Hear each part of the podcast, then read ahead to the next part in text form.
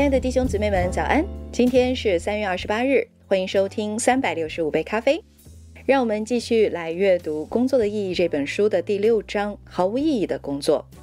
在前面的一部分当中，我们了解到，在日光之下，一切都是短暂的。如果那是你所追求的一切，那么你的工作最终也会变得毫无意义。今天我们来阅读《工作使我们疏离》。日光之下的工作全是虚空，因为它不能永存，从而带走了我们对未来的希望。同时，工作也使我们与上帝和他人疏离，因此，它也带走了我们当下的快乐。我们可能会同情在《上帝的宠儿》这部电影当中的安东尼奥·萨列里，他极其渴望创作出美妙的音乐，却受限于自己的才华。在与莫扎特的交往当中，他发现自己的音乐天赋平平。他祈求上帝赐给他创造的才华，然而他的祷告却未蒙应允。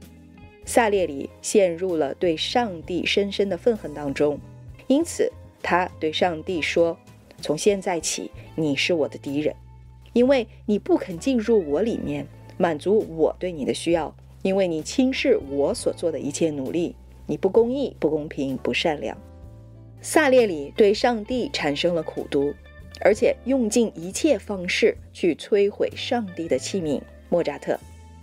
上帝是否真的不公平、不善良呢？如果他是，那么遭受不公平对待的又何止萨列里一个人呢？可以说，在历史上能够与莫扎特匹敌的音乐家简直寥寥无几。但是萨列里的反应出奇的阴暗、绝望。因为他将自己的一生都建立在对音乐的梦想以及由此而来的名望当中，他从一开始就让上帝背上了债。在这部电影当中，萨列里小的时候做了一个祷告，这个祷告里面他说：“当我父亲真诚地祈求上帝保护他生命的意义的时候，我暗暗地以一个小男孩所能想到的最自豪的方式来祷告，主啊。”求你让我成为一个伟大的作曲家，让我通过音乐来荣耀你，并使我成名。亲爱的上帝啊，求你让我在这个世界上扬名，让我永垂不朽。在我死后，让人们永远因着热爱我写的音乐而谈论我的名字。不朽一词成为萨列里内心的想法的核心，他的野心成为他错位的救赎。因此，无论多大的成就，也无法使他满足。他经历的不仅仅是超乎一般的失望，而是更疏离和痛彻心扉的，因为他的成就不如莫扎特。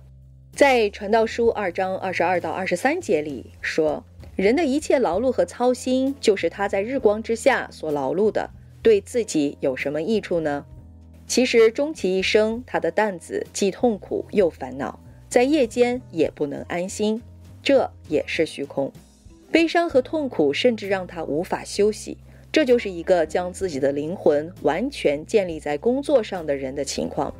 在这个令人心酸的画面当中，作者有意识地将我们与那在劳作过后拥有真正安息的上帝相比，也下意识地与能在风暴当中熟睡的耶稣相比。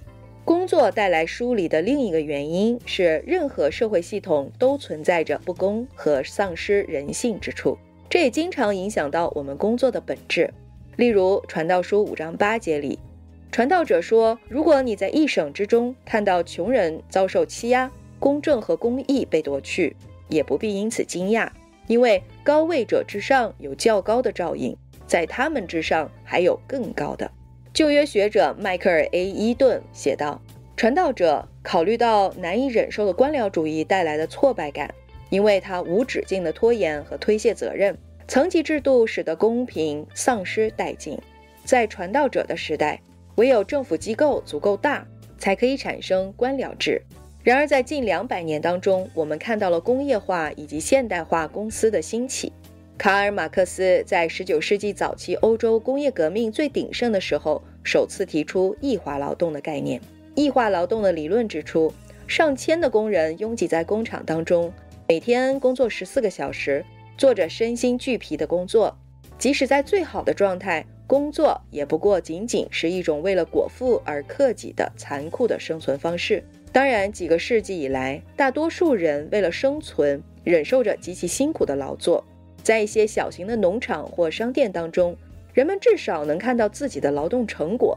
可是，在工厂当中，工人要在三十秒之内将螺母安装到车轮防滑钉上，日复一日，不停地重复这样的工作。在《工作》（Working） 一书当中，作者斯塔德特克尔采访了许多工厂的工人，麦克就是其中一位。麦克的工作是将钢制零件放到机架上，然后进到燃料桶中，再将机架从燃料桶中提上来，最后把零件取下来，放上去，取下来，放上去，取下来。我在这中间甚至都无需思考。麦克从事的是一份典型的生产流水线工作，即使公司白领的工作亦是如此，因为这些办公室的工作出于提高效率和产量的缘故而被简化，细分成一项项琐碎的杂事儿。从工业经济到知识和服务型经济的伟大转型，已经极大地改进了许多人的工作环境，却又使得无数人从事低薪的服务业工作。这些低薪的服务业工作也令人经历同样的疏离，与工作成果或产品相分离，甚至是在诸如金融业等许多的领域，工人工资尽管比血汗工厂高出许多，但现今全球化公司的复杂程度已经让即使是高管们也难以完全。了解自己所生产的到底是什么。小镇上发放抵押按揭和小型贷款业务的银行家能够很清楚地看到工作的目的和成果，而将上千次级贷款打包买卖的银行的职员相对更难回答你为何工作的这个问题。工作甚至让我们彼此疏离，有人孤单无依，没有儿子，没有兄弟，仍劳碌不休，眼目也不以自己的财富为足。他问我：劳劳碌碌，刻薄。自己不去享受是为谁呢？这也是虚空，是劳苦的担子。这一段经文是记载在《传道书》四章八节里的。这个人因为工作变得没有朋友，没有家人，在世独居。工作能够让你相信自己是为了家人和朋友而努力，但